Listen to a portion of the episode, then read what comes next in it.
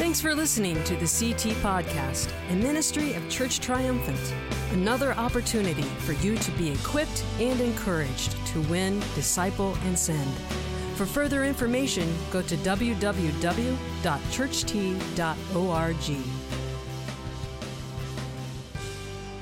So, uh, can I say something?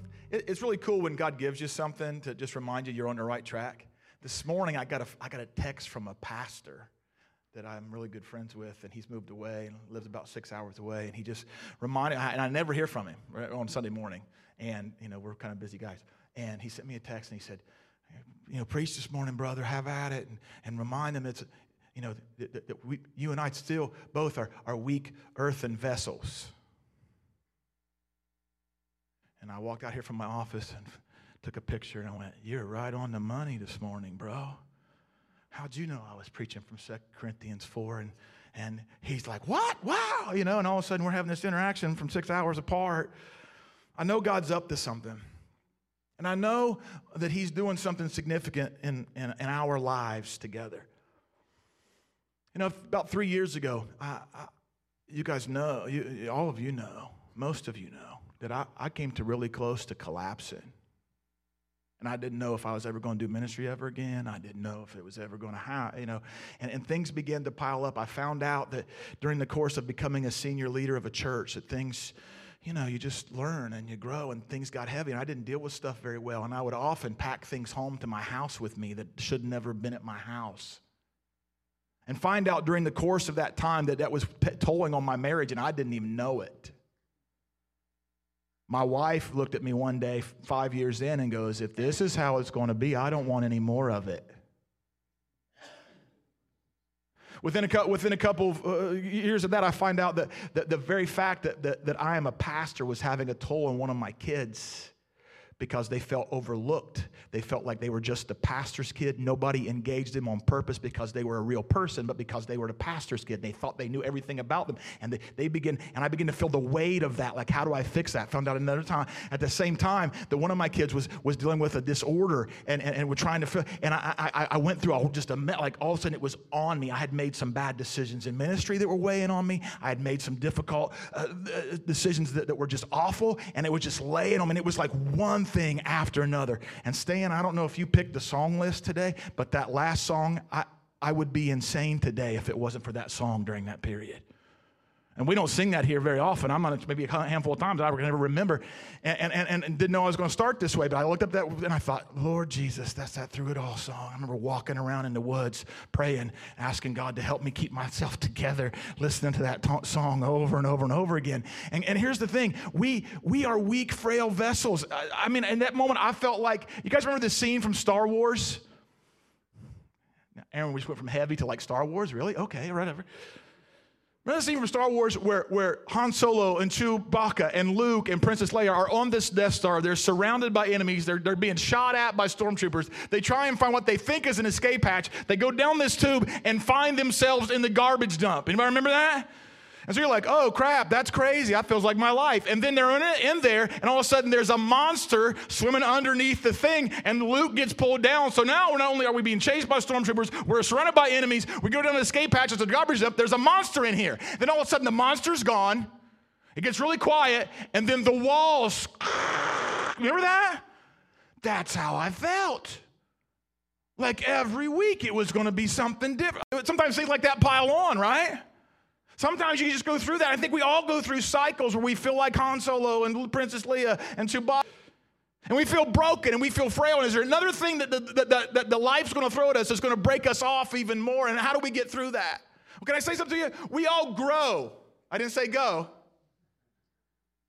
We all grow through seasons and cycles where our frailty is absolutely on display and brokenness just seems to be a part of the circumstance. And that is the very area God wants His grace and His power to be evident, the very space and place. Brokenness is a continual process God uses to bring about a beautiful transformation. Brokenness is a continual process, it never ceases, by which God creates a beautiful transformation. It happens over and over and over again. Our, our text verse for this series is this 2 Corinthians 3:18. So all of us who've had the veil removed can see and reflect the glory of the Lord. And the Lord, who is the Spirit, makes us more and more like Him as we are changed into His glorious image. And so, here again, I, I, said this last week there's a potential here for us to both see and reflect the glory of God, but it's only potential. The word can, we, we can. It, it's a possibility, it, it, it's an option. But how we walk through the process determines that. We, we, we can see and reflect the glory of the Lord. And the Lord, who is the Spirit, makes us more and more like Him. Listen to these words as we are changed. This is a process that necessitates more and more of me giving way to more and more of Him so that change, this these words, some of this will freak some of you out, so that change becomes a normal part of me, of my Christ following experience. See, I'm not what I should be yet. And if I get stuck in a rut and don't and, and are resistant to change, I have to be broken in order that God might reshape me. If I become rigid and stiff, suddenly there's a process that needs to go, I need to undergo so that God can shape me into how He wants me to be. Are you with me? 2 Corinthians 4 7 reads like this We now have this light shining in our hearts, but we ourselves are like fragile clay jars containing this great treasure. This makes it clear that our great power is from God and not from us. See, we, we all are like this, right? This is just a little old clay jar. Not much to that bad boy, right? Sometimes we're reminded that this is us.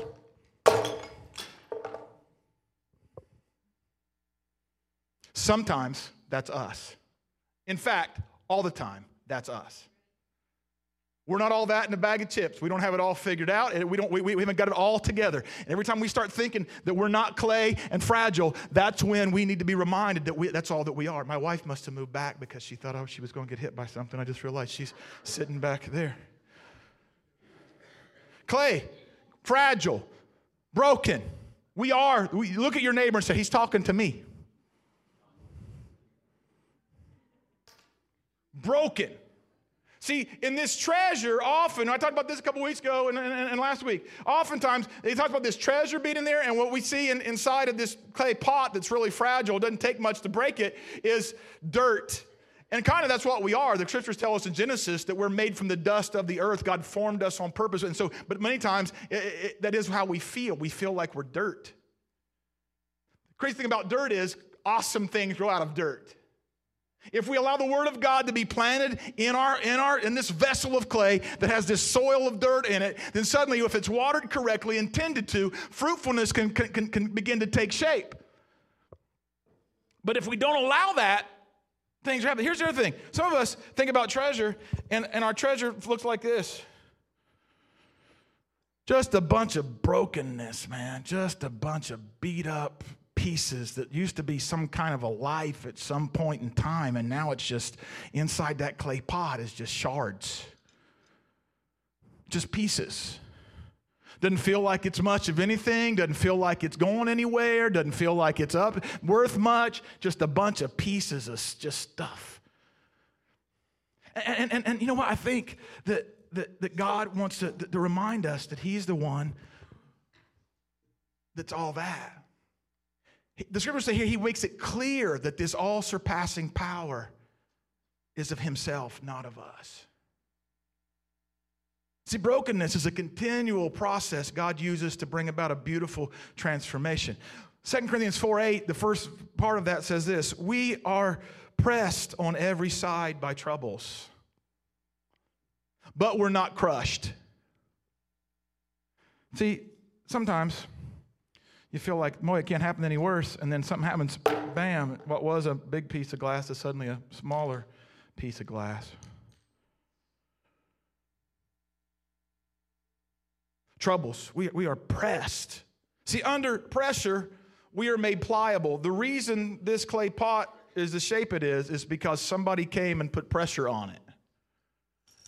Took just a lump of something that didn't look like much and then began to knead it like dough and spin it around. You, ever, you guys ever feel like, like it's spinning?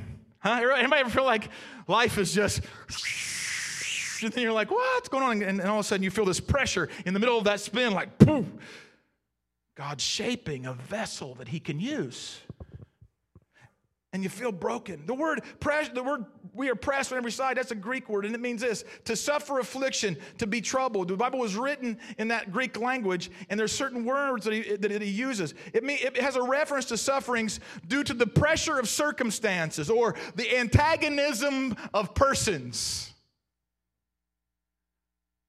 Huh? How many of y'all have felt the antagonism of persons this week?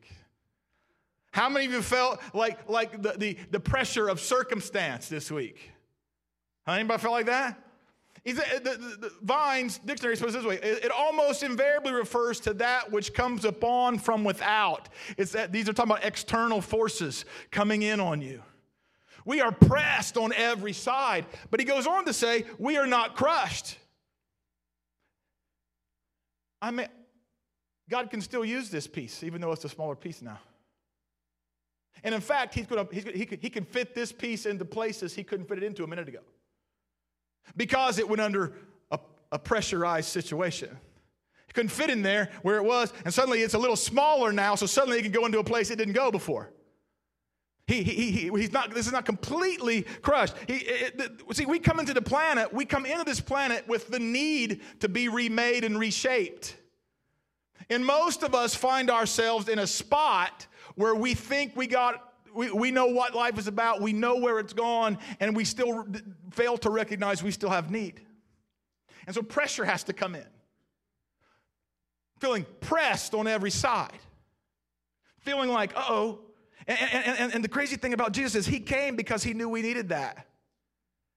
He knew we were just fragile clay pots. He, he, he knew that we would need to be reshaped and remade and, and, and put, put, put back into the likeness and image of himself. And so he came on purpose that we could know him so we could begin that process in being made to be what we were supposed to be.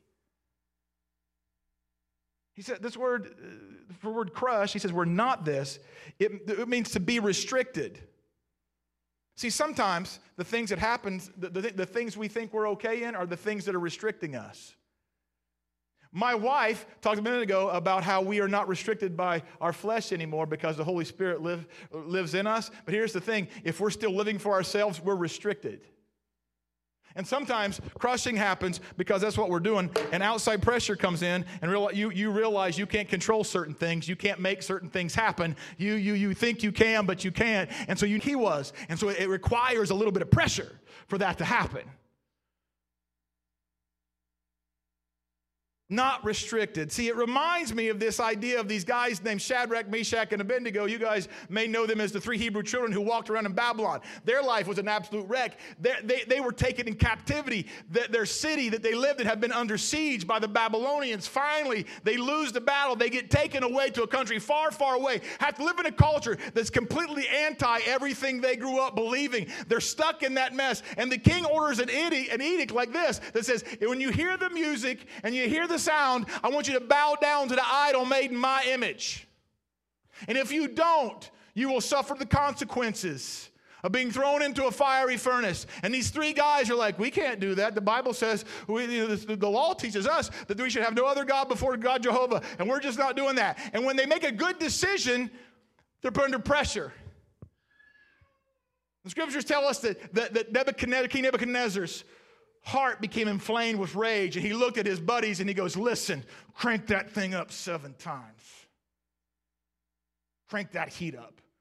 The pressure is so great, the heat is so great in that moment that the Bible says the guys who, their, captors, the guys who are holding them captive in prison, went to go throw them in. When the doors open, those guys die and they're forced into this furnace, and then they were bound by certain cords. Scripture say, as they wintered into that fire, they were being loosed from the things that bound them. And then the king looks in the fiery furnace and sees them walking around as free people. They were no longer restricted. And sometimes the pressure's on you because you're confining yourself by things you think and things you do and things you think you have to have. And all of a sudden you find out those things aren't that important. It's not that big of a deal. And you need to let go of those things. And in that pressure, being plied, maybe made pliable for God's handiwork, you find you're being free to be what you're supposed to be in the first place. It's a good place to be. See, brokenness is a continual process. Watch where you sit around here by which God uses to bring about a beautiful transformation. Look at the next piece of 2 Corinthians 4 8. We are perplexed, but not driven to despair. See, the, the thing about brokenness and pressure is when we, we find ourselves perplexed, this is our chance for our thinking to be renewed. In, in perplexion, our thinking gets renewed. Now, now this idea here, uh, the word perplex Paul uses here in the original language, it, it, it has a definition like this to be without a way, to be without resources, to be embarrassed, to be in doubt, to be in perplexity, to be at a loss. I wonder if we took a poll in here, how many of you came across something this week where you're like, I just don't know what to do? And in that moment, you feel embarrassed. Like, I don't, somebody asks you a hard question. You're like, oh, goodness, I don't, I don't know. I'm not sure. I, uh, and then you're looking at all the options in front of you. you. You have no idea what to do or where to go. This is the idea Paul's talking about. He's like, we, we come into circumstance where we just don't know what to do. There's no clear option. There's no clear answer. We're trying to figure it out. And I have to start thinking, rethinking about how I'm thinking about everything. He, sa- he says these words, listen, we, we are in perplexion but we are not in despair. This word here is, means to be at an utter loss, to be utterly destitute, to be without, to have any measures of resources, to renounce all hope. Paul says, that's not us. We don't know what to do. We're not without resources. We don't know what to do, but we're not without hope. He, he, he says, we don't know what to do, but we're, we're, we may be in doubt, but we realize we, this, is not, this is not over yet. God is still control. So sometimes things come in and God, God's doing something in your life, and suddenly it's like, oh, I don't know what to do. And you realize your thinking's got you in a bad spot. Sometimes it's our thinking about relationships. Sometimes it's our thinking about the Word of God. Sometimes it's our thinking about other people. Sometimes it's our thinking about other groups of people. Sometimes it's our thinking about, uh, you know, I had somebody tell me the other day, really, really good friend of mine, they said, they said, they said you know, you know, I, I, I, lean a political, you know, a particular political slant, and, and I hear all kinds of rhetoric about how certain things are, about people who, who have different lifestyles and different things like that. But it makes all the difference in the world when you can put a name with the face that's engaged in that. And all of a sudden, your heart begins to enlarge because you realize God loves them and they're in a spot. And all of a sudden, you're, you're in a place where you have to start rethinking. Like, I, I, I'm at a loss. I, don't, I've never felt this before. I don't know. And, and, and, and I told somebody this week, had a conversation. Listen, we have to come to grips with this idea that every human being is made in the image of God. Every one. I'm not talking about their choices. I'm not talking about their beliefs. I'm not talking about any of their social economic background. I'm not talking about their race. I'm not talking about any of that. I'm saying every person on this planet, regardless of all that, has the image imprint of God on them. And we are obligated to treat them as such, not as the offscouring of the earth. And sometimes we come into things that make us be perplexed, like, I don't know how to handle that. And I pray for you all the time that God will put you in those places where you're like, uh oh, I don't know how to handle that. I got, let's, let me rethink. Uh, I had certain, uh-oh, ah, and how am I going to engage them because they're the people of God? I sat with a pastor this summer who, who, who, who was in ministry, had been in ministry in, around this town for you know, two and a half decades or something longer than that. I don't know exactly how long. And, and, and his, his situation forced his church leadership to rethink. And if they hadn't, the city of Chillicothe and Ross County would have, been out, would have been without an asset because he was a divorced man. Somebody had tried to kick him to the curb because he was divorced. And today he's, he, he's a guy who's looking to help recovering addicts get things back together. Huh. Somebody could have but somebody had to rethink. You get what I'm saying? Like sometimes you get, I don't know what to do with this. I don't know, I don't I don't I don't. And God wants us to go, you know what? We have to be, we have to let go of. Romans 12 says these words. It tells we should present our very living as worship unto God. Our bodies should be living sacrifices. This is the only way that we can honestly worship God, right? And he says these words Don't be conformed any longer to the, to the thinking you used to have but be transformed by the renewing of your mind so you can understand what the will of God is. See, the issue sometimes with the, with the breaking that we need, the brokenness we have, is because we think badly about things. We think badly about people. We think badly about certain church organizations. We think badly about certain political people. We think badly about this. And God's like, listen, I'm up to something super big that goes way beyond that. If you're going to follow me, you're going to let that perplexion do its work so you can start thinking and seeing the way I see it. Proverbs 3, 5, and 6 says these words it says that we should trust in the Lord with all of our hearts, lean not on our own understanding. Our understanding only gets us so far, and the reason we need remade is because our thinking stinks. And, and, and, and, it's, it's not whether we should be people of the gospel or people that, that, that, that, that carries the ideas of the, the, justice of God on our shoulders. It should be that we carry both. And for some of us, that's a, that's a, I can't believe you just said that, you know, and all that. Listen, man, it's, it's not either or, it's both and. And God will put us in places to stretch us in those directions, in those areas. Brokenness is, a, is a, it goes on to say, if we acknowledge him in all of our ways, you know what the word, uh, it means, it means all the courses of life, every endeavor life could be about, every, every kind of piece of your life, the arena, if you could compartmentalize your life into work and family and friendships and hobbies and, and finances, and if you would acknowledge God in every one of those circles, in every one of those things, then he would direct the path. When you're at a loss, you let go of how you think about things, you tap into him and go, God, what do you want here in this moment? Not what I want, what you want. You show me your heart. You show me your plan. You show me your thoughts. You show me your ideas, and I'll walk those out.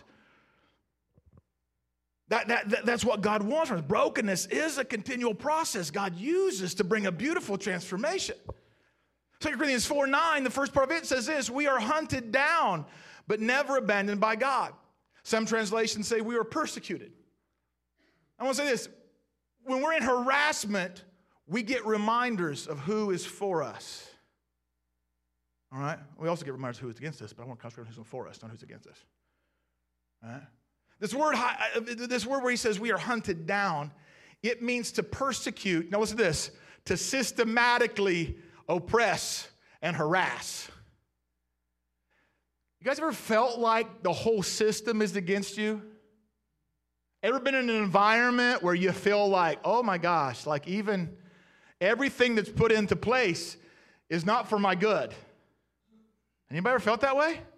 You ever feel like, man, this whole thing is broken, like it's major broken and it's all against? Anybody ever felt that way? That's what Paul's saying right here. The whole system is against us. The whole system is hunting us down.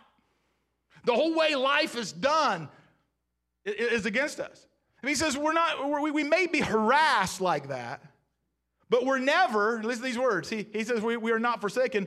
We are never left behind. We are never left alone to survive. We are never abandoned or left in straits. We are never helpless. And so, Paul, even though he's under great pressure as he writes these words, he's saying, Listen, there is a system that's working against the very thing I believe in, the, the way I want to live my life, the way I believe life should be led. But I am not giving up and I am not giving in. God is with me no matter where I go, no matter what I go through. I am not left in straits and I am not helpless because Jesus is with me. Romans 8:31. Thanks for sharing, Rachel. I, was, I thought, does she know where I'm going with this? When she says, we're going to talk about Romans 8 a little bit later. Well, we are. Romans 8 28 says, Paul says, I know all things work together for the good of those who love God and the called according to his purpose. Romans 8 29 says that God foreknew us, and therefore he wanted us to be shaped into the likeness and the image of his son. That's the purpose of all things, is that we would come to be look like Jesus. That's why there's a beautiful transformation taking place, right? If you go on further down in Romans 8:31, Paul begins to talk like this. We are like, we are like sheep led to the slaughter. We die every day. And then he says things like this, but I am convinced that neither life nor death, Not things present, not things to come. Not angels, not demons, not sword, not pestilence, not fear, none of that. Nothing like that will be able to separate us from the love of God that's in Christ Jesus. Yes, we are more than conquerors through Him who loved us. And so we may be feel like we're oppressed on every side. Like there's a system that's fighting against us. There's an enemy who's coming against us at every turn. But I know this. I know God is up to something, and He will not allow me to be separated from Him or His love. He will make me to be more than a conqueror because he loved me. 1 Peter 5 7, let's talk about that. The Bible says, Jesus says, the thief comes to steal and kill and to destroy, but I have come that you may have life. Right? And he just says, First, Peter writes these words. He says, Your enemy roams about like a roaring lion. Okay, how many, how many y'all watch National Geographic, Discovery Channel, Animal Planet? And, and y'all ever watch those big cat hunt videos? You know what I'm talking about? Where they, they, watch, they, they watch them on the prowl. You know what I'm saying? And how they hunt. You know what they do, right? They systematically hunt. you ever watch a killer whale? You ever watch those videos? A killer whale? How the, the whole pod is engaged in the hunt, and their whole plan is to do what? To isolate someone something.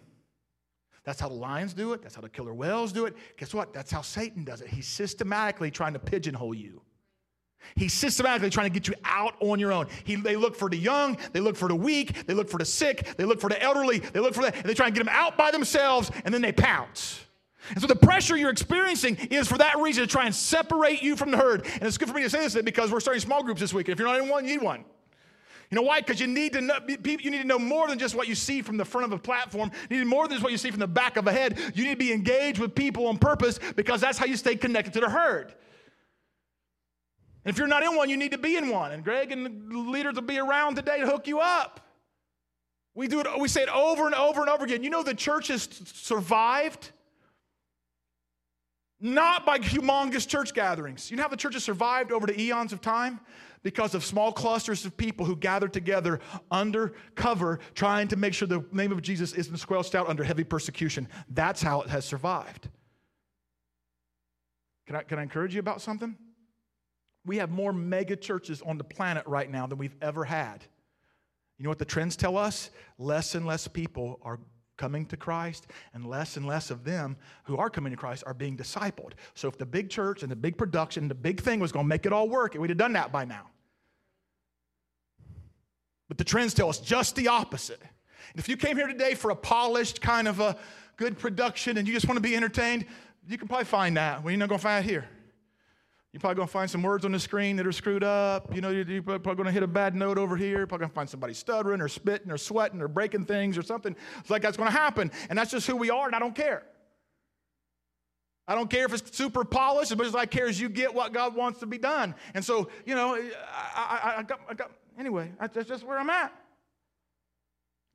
Scripture tells Hebrews 10 that we should not neglect the meeting together as some people do, that we should hold on to the hope we affirm because God wants us to, to motivate one another to acts of love and good works. And so we just got to keep doing that. And when you're in a broken spot, your natural inclination is to, to separate yourself. You don't want anybody to see your brokenness, but guess what? They see it anyway. They know it's there. God knows it's there. Thank you Stan for that acknowledgement that God knows everything and He still loves us anyhow. And when you're hiding, you're not hiding for your good, you're hiding for your detriment. When you're isolated, you're not isolated for your good. You might be, might be good for your pride to stay isolated, but it's not good for you to keep growing and being what Jesus wants you to be. Brokenness is a continual process God uses to bring about a beautiful transformation. 2 Corinthians 4 9, it sounds like Paul might be uh, quoting Chumbawamba. We get knocked down but we are not destroyed. Cue the music. No, I'm just kidding. I get knocked down, I get up again. Okay. 2 Corinthians 4 9. We get knocked down, but we are not destroyed. See, this, this is another, we, we, we've ebbed and flowed. We went external, in, we went to external with pressed on every side. Internal, I feel perplexed. External, feel like there's a system working against my growth, against my, my, my, my pursuit of Christ. There's a system. And he's back, he's back to internal this, this idea of getting knocked down means to be wounded badly. When, when we're hurt badly, we find healing and grace from the true healer. Uh, how many of y'all this week can even say, like, man, I've, I've been put down? That's another word to me. I've been put down. Somebody say something this week that just wounded you to, the, to, to your soul? Huh? I feel like said something just wounded you to the very heart of your being, like, and it wasn't Cupid's arrow. You know what I'm saying? Right in the, right, right smack in the middle there. Listen, Paul says, we are hurt badly but we are not brought to clear ruin. We are not brought to destruction. We, are, we will not lose. To, to, to be brought, to be, to be struck down, and, and that word to, to be not destroyed, the word destroyed there means to be unaware of location. Listen, God knows exactly where you are. You are not struck down. It, it means to, to disappear, like to cease to exist. Some of you think like this is it, no more, I can't take it life's going some way and I, am I'm, I'm no longer going to be around. I'm not going to make it. And God's like, nope, I'm for you. I'm not against you. I am with you. You are going to make it. You are not destroyed. It infers, the Bible says in, in Matthew, that the, the, the kingdom of heaven suffers violence. We can feel it. Bible says we don't wrestle against flesh and blood, but principalities and powers and spiritual wickedness in high places. Even if human people were the ones who inflicted the, the great hurt, it wasn't them at all. It was the plan of the enemy to bring hurt to you. Romans 5:1 says, Therefore, since we have been made right in God's sight by faith, we have peace with God because of what Jesus Christ, our, Jesus Christ our Lord has done for us.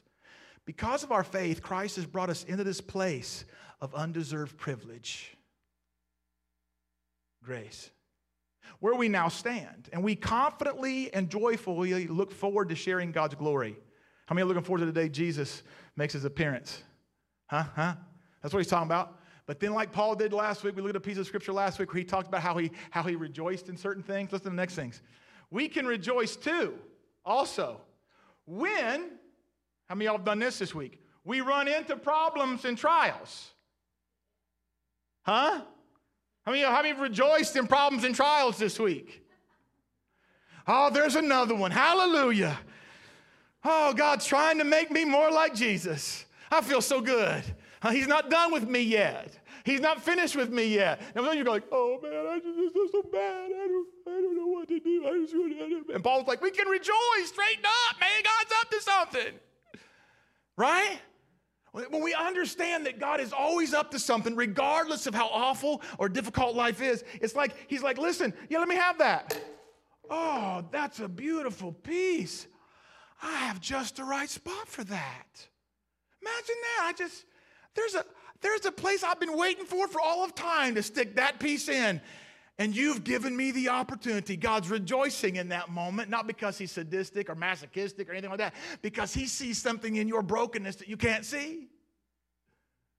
He sees something in that that he's making because he says, and endurance develops strength of see, for we know that they help us, those problems and trials, develop endurance, and endurance develops strength of character, and character strengthens our confident hope of salvation. And this hope will not lead to disappointment, for we know how dearly God loves us because he has given us the Holy Spirit to fill our hearts with his love. That's beautiful. The thing that's unveiling the heart of God in your life is the difficulty. The thing that's unveiling the love of God in your life and through your life is the hard time. It's the thing that's bringing it all out into the open. If you'll let it. The Bible says this in 2 Corinthians 1 that, that, when we go through hard times, it's for our comfort. That the same comfort we receive from God through our trials and suffering is the comfort by which we comfort other people. And so, even the difficulty that you're going through right now, this shard of glass that used to be a part of your life, suddenly he goes, Remember how I helped you walk through that broke piece of brokenness? He's like, Dude, there's this other person, and they're walking through it. Now, would you walk alongside of them?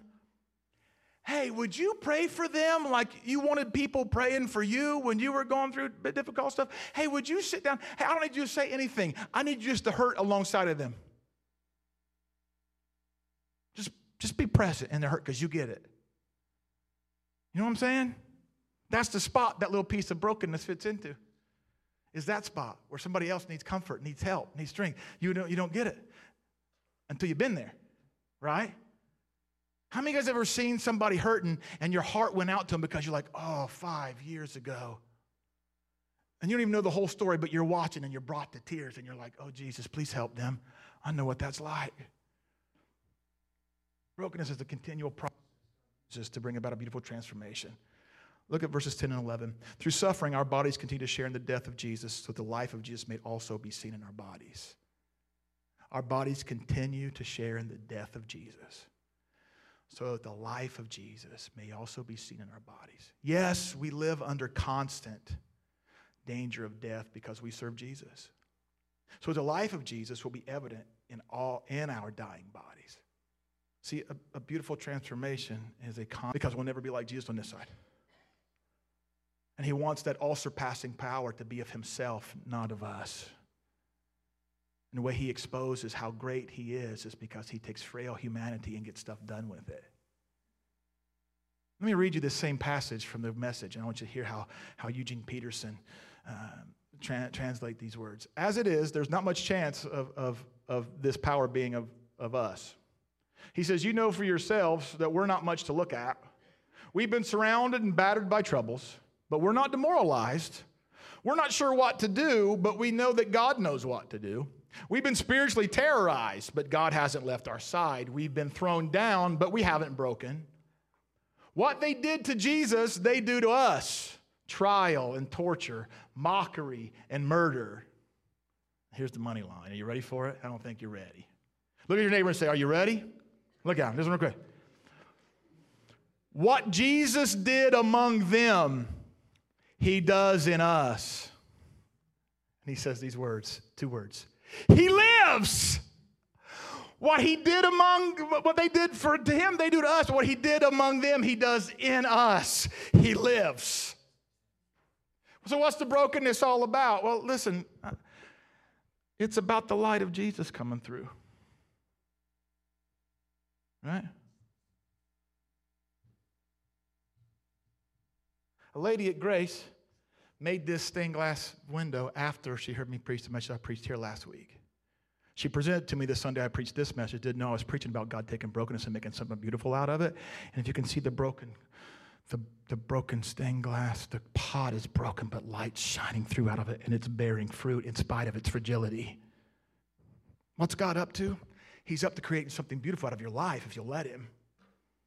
But you got to be in a spot where He can take the pieces and put them where He wants them, not where you want them. He's got, he's got, you got See, we have the opportunity to live in Christ's resurrection. Though death is all around us, and even it, feel, it feels like it's happening to us, consider how God can take our brokenness and use it to unveil His power. See, what He's been doing all the time is He we can see and reflect the glory of God, right? He's taking the brokenness and he's, he's allowing his heart to both be known to us and be reflected from us. That's what he's taking these broken pieces, he's unveiling his heart to the world that he can get involved in any bad circumstance, any difficult situation. He can walk somebody through the most heinous and ugliest of nastiest of times, and they can come through and they can be better than they were, not because the ugliness was so great, but because God is. And he's, he's up to doing that with you and with me if we'll let Him. Beauty is found in choosing to live in the resurrection. That's what it's about. So, how, how do, you let, how do you let that happen? How, how do you? I don't, I don't, I'm, you know, I don't care. I'm doing it anyway. I say, I don't have time. Yes, I do. I read, I read this in a devotional the morning I, I preached this message at, at, the other location. There's a book called um, Christian Secret of a Holy Life. I've just added to my devotional readings this, this year, and it's by a lady named Hannah Whitall Smith. And it's just writings from her, her own personal diary. It says this For myself, I feel that the Lord must do the whole work of restoration for me. For I'm powerless to do anything for myself. He must give me the desire even to be restored. I've been asking him to do this, and I trust not in vain. Then he must also help me to view properly the earthen things for which I long, the earthly things for which I long, so that I will not grieve over their loss. He must so satisfy me with himself that all other joys will seem weak and poor in comparison. I have no doubt that this lesson of my own complete helplessness is what he has meant to teach me by allowing me to wander such distance from himself. I am naturally so self dependent, so conscious of possessing powers and capacities sufficient to carry me through all ordinary emergencies. But now I see that without the Lord to hold me up, I can't stand one moment. I especially have needed this lesson in my work for the Lord. I have never known what it is to be utterly reliant on Him for this. But I've always felt as though I, am, I had inward resources of my own to draw upon. How many of y'all felt like that? I still got this. I got it. Except perhaps in one instance where I felt utterly empty and when the, and when the Lord filled me most. Me. I believe this is why all my capacity for service seems to be taken from me. All my capacity for service seems to be taken from me. The vessel is being emptied, and when the happy day comes again, when I may work for him, I believe it will be a work in which he will have all the glory, both in my own eyes and in the eyes of others. She wrote this in the 1850s, just previous to the Civil War.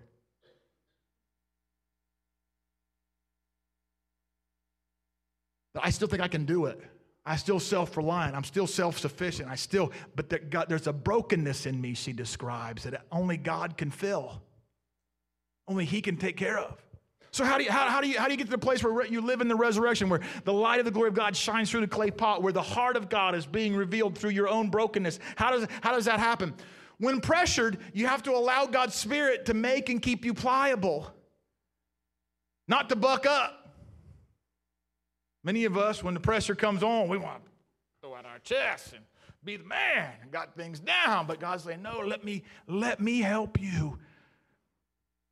The Bible says when Jesus was taken before Pilate, he didn't defend himself. He didn't try and make things right. He didn't, he just let the will of God take its course. And he walked straight towards what God had for him, even though I mean, his body would be broken, his emotions would be racked, his, his heart would almost fail him because of the things that were going on.